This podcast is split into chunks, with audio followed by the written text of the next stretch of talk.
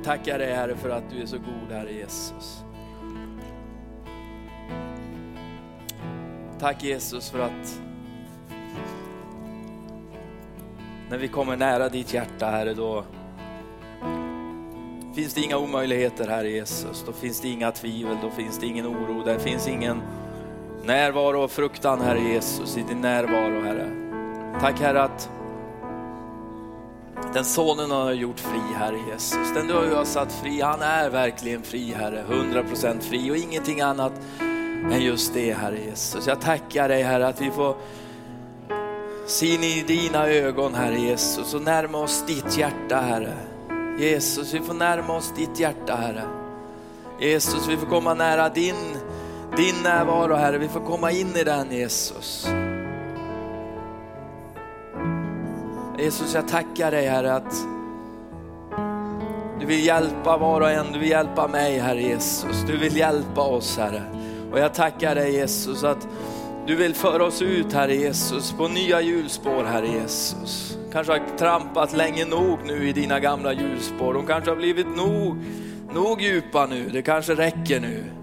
Det kanske är dags att börja hoppa upp ur de där hjulspåren och köra i den riktning som du egentligen vet att Jesus har kallat dig att gå.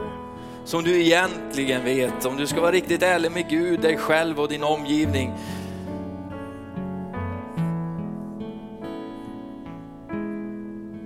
Och Jesus han bara längtar efter att det ska ske och han är så kärleksfull, han är så nådig, han är så stor och han är så fantastisk så att han kan hjälpa dig med det.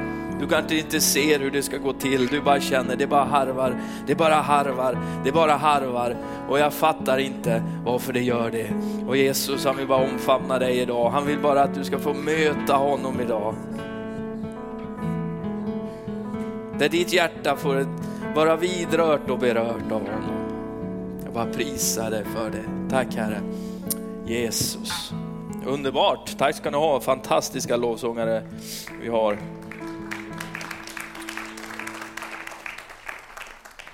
Ja, då ska vi se här. Den var, den var lite kort den här kabeln, men det gör inget va? Vad kul att se er allihopa. Tack. Då ska vi se. Okej. Jag tänkte tala om någonting idag som är, ja, det är, jag försöker hålla mig ganska enkelt för det mesta.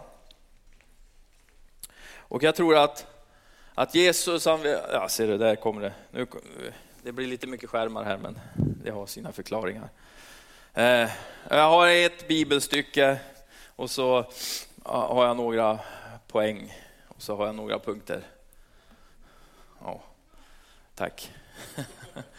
Eh, och jag tror att Alltså få komma nära Jesus. Det finns inga lyckligare människor på den här jorden än förlåtna människor.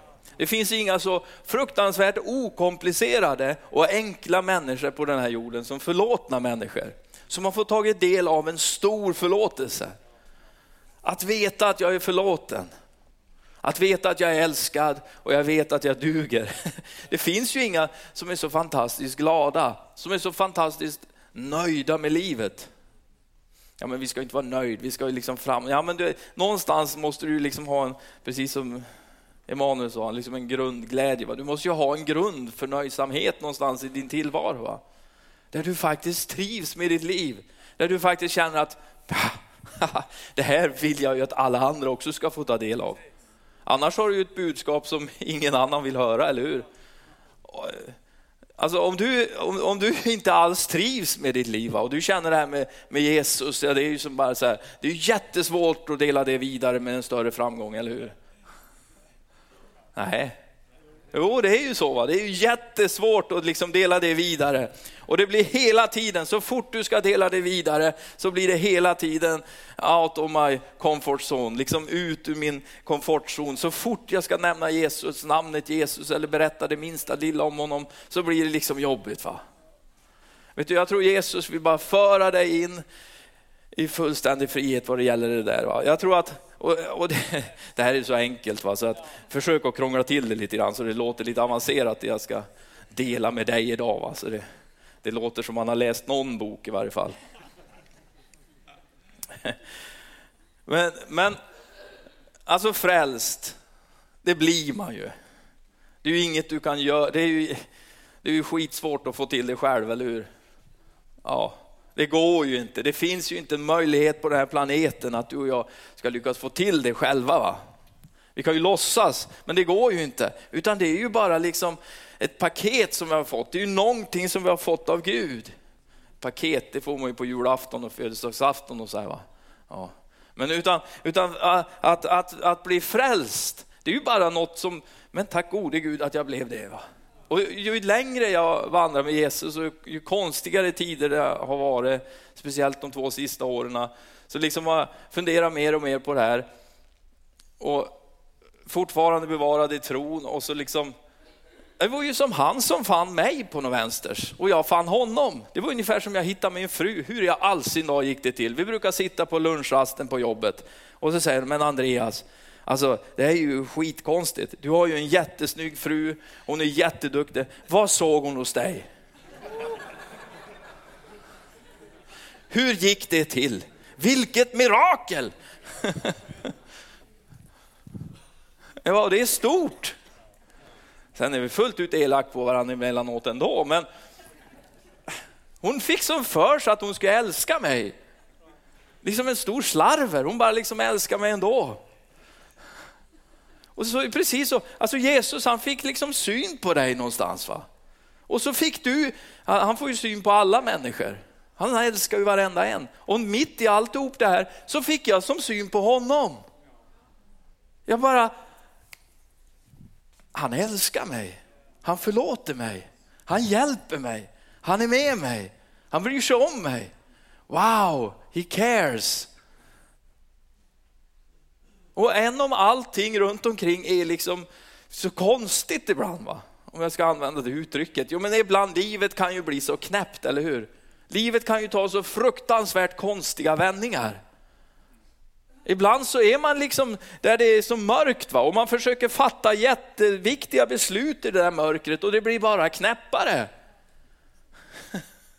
Det är ju ingen som förstår vad det handlar om. Ja, men alltså, och det, det är ju så, det är ju jättesvårt att fatta beslut när du går i mörkret. Va?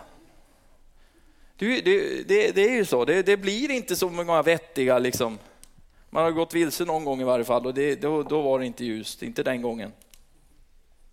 Jag och min bror var ute och jagade hare för många år sedan. Vi skulle bara döda dem allihopa. Nej, men, ja, vi jagade och jagade och det blev mörkt och så skulle vi gå hemåt och så ja, då går vi hem. Nej, vi går hem, sa han. Jag gjorde som storebror sa och vi kom inte hem. Nej.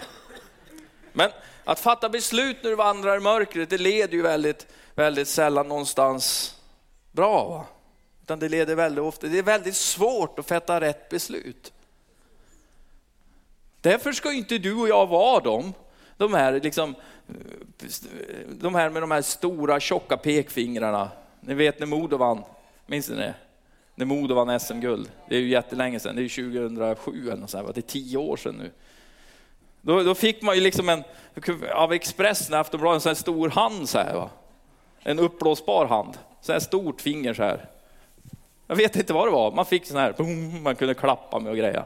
Så här, vi ska inte vara de här stora pekfingrarna som pekar på människor så här att vad fel du gör, vad dum du är, vad ful du är, ful du är, vad du liksom, du är så grymt dåliga. För vet du vad vi ofta gör då? Vi bara bekräftar ju det man känner på insidan. För på något vis så vet jag ju om allt det där redan.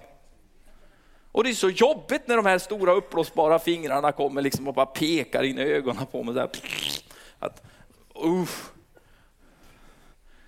Nej, vi ska ut berätta om evangeliet.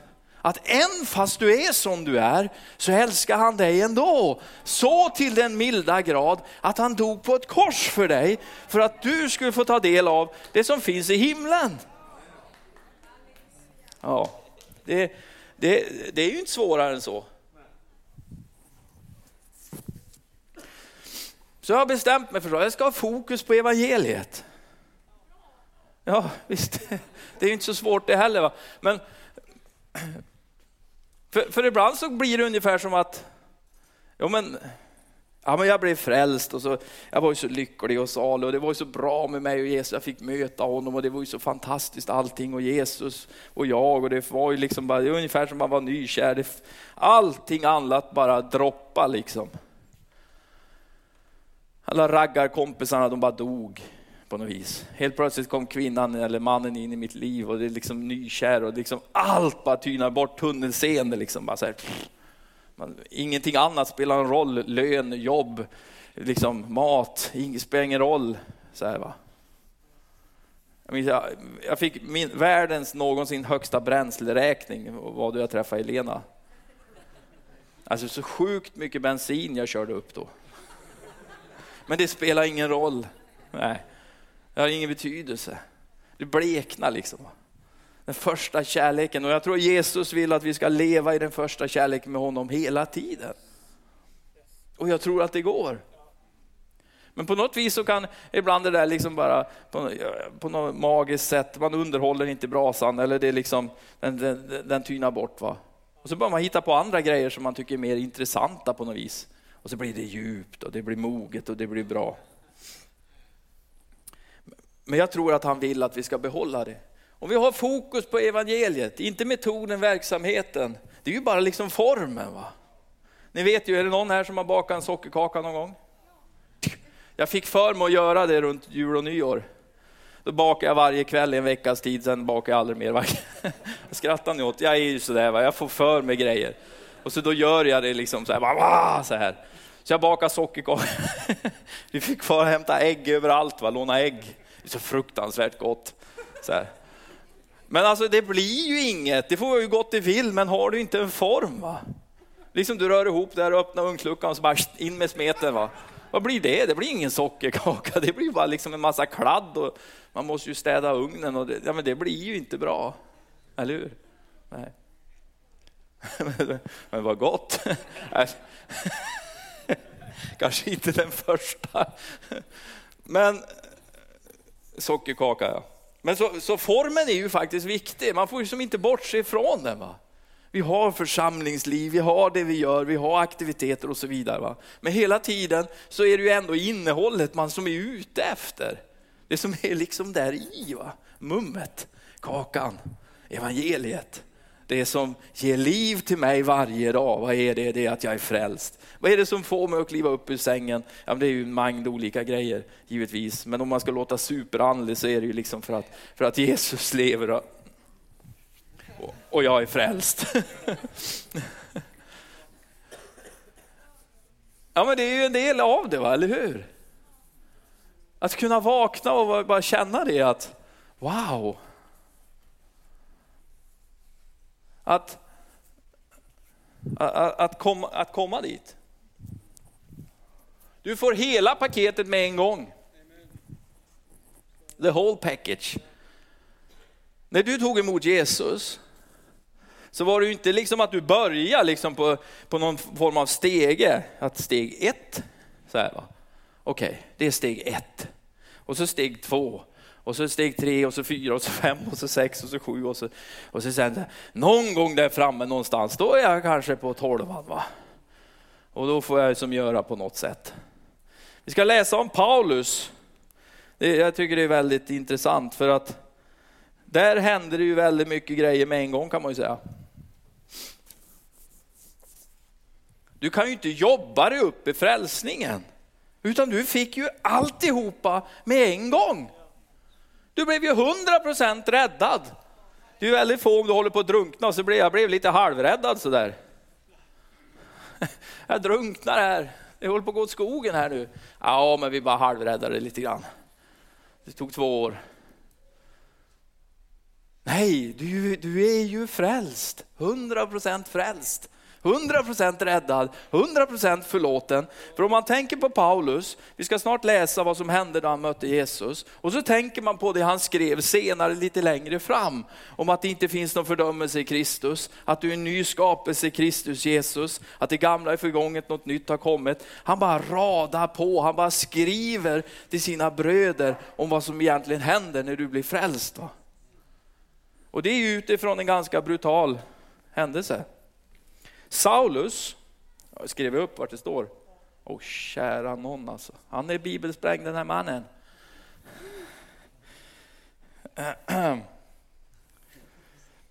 Saulus som fortfarande andades hot och mordlust. Jag sa att han heter Paulus, men han fick till och med ett namnbyte. Eh, mot Herrens lärjungar gick till översteprästen och bad att få med sig brev till synagogorna i Damaskus. Och man kunde finna några som tillhörde vägen, alltså de troende, de kristna då, som hade valt att tro på Jesus. Män eller kvinnor skulle han få fängsla dem och föra dem till Jerusalem. Men när han var på sin resa närmare sig Damaskus strålade plötsligt ett ljus från himlen omkring honom. Han föll till marken och hörde en röst som sade till honom, Saulus, Saul, Saul, Saul, varför förföljer du mig? Då frågade han, vem är du Herre? Rösten svarade, jag är Jesus, den du förföljer. Men res dig och gå till staden så ska du få veta vad du måste göra. Männen som reste med honom stod där förstummade, de hörde ljudet men såg ingen. Saulus reste sig upp från marken och när han öppnade sina ögon kunde han inte se. Då tog de honom i handen och ledde honom in i Damaskus. Under tre dagar såg han ingenting och han varken åt eller drack. I Damaskus fanns en lärjunge som hette Ananias. Han hette Ananas en gång på 80-talet, en gång vid en speciell julfest. Men det var bara en gång, sen hädanefter hette han Ananias. Det blev fel. Till honom sade Herren en syn, Ananias, han svarade, här är jag Herre. Då sade Herren till honom, res dig och gå till Raka gatan och fråga i Judas hus efter en som heter Saulus från Tarsus, för han ber. I en syn har han sett hur en man som heter Ananias kommer in och lägger händerna på honom så att han kan se igen. Ananias svarade, Herre jag har hört av många hur mycket ont den mannen har gjort mot dina heliga i Jerusalem. Och nu är han här med fullmakt från översteprästen att gripa alla som åkallar hans namn. Men Herren sa till honom, gå för han är mitt utvalda redskap för att bära fram mitt namn för hedningar och kungar och Israels barn. Och jag ska själv visa honom hur mycket han måste lida för mitt namns skull. Då gick Ananias. Och när han kom fram så hittade han ju Saulus där. Alltså Paulus, Saulus, var på väg för att få listan på vilka han skulle mörda. Det var ju det han var på väg. Han var på den vägen om jag säger så. Han var på väg för att få liksom brevet på namnen. På de här vi ska fängsla och tortera och, och liksom hitta på grymheter med. Vilka var troende? Wow. Men alltså, och Jesus bara stoppar honom på vägen, bang, slår ner honom från hästen och bara säger du Saulus, Saul, Saul, sa han. Varför förföljer du mig? Varför förföljer du mig, säger han. Ja, men det var ju de kristna han förföljde. Ja, men han sa, varför förföljer du mig? Sen, alltså nu, han är ju mördare då kan vi säga. Han är, han är en riktig hårding. Det går tre dagar. Ananias bara, ja men tänk dig bara han. Tänk dig bara han, han kanske stod med på listan, du vet ju inte va. Har jag verkligen hört rätt Herre? Är du säker? Ska jag gå till, till, till Saulus? Jag kanske stod med på listan till och med, han har ju dödat jättemånga. Jo men gå iväg du ska du se. Ja men okej. Okay. Där har jag också fått en utmaning, att verkligen tro att Jesus kan förändra och vill förändra och förändrar människor. Våra hjärtan och andra människors hjärtan. Att han rör vid andra människors hjärtan. Att bara välja och tro på det. För då behöver man inte ha de här uppblåsbara fingrarna hela tiden. Utan då kan man välja att tro på att du, det här tar Jesus hand om. Det här tar Jesus hand om. Den Jesus jag känner, han tar hand om det här. Jag behöver bara föra människor in i ljuset. För grejen är att har du mött Jesus, då vill du ju inte synda längre.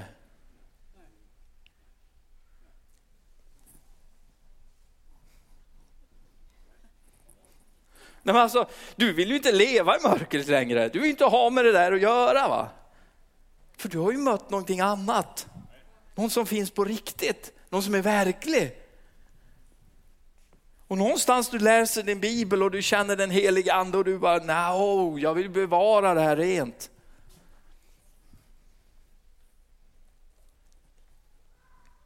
Men han fick som hela paketet med en gång, Saulus. sa. För sen stod det att, nästa vers står det, Saulus stannade några dagar hos lärjungarna i Damaskus. Han började genast predika i synagogorna att Jesus var Guds son. Han började predika med en gång. typ fem dagar senare eller något sånt där va. Tio dagar, jag vet inte, några dagar hit eller dit. Men han var som på banan med en gång. Många tyckte säkert det var jättevrickat, speciellt de kristna. Hur går det här till? Hur kunde det bli så här? Grejen är att du får ju hela paketet med en gång. Sen tar det ju minst en livstid att bara utforska alltihopa som du har fått. Och det är ju det vi håller på med nu. va? Att bara förstå det här. Att bara kunna leva i det här. Det tar minst en livstid. Sen får vi hålla på i evighet.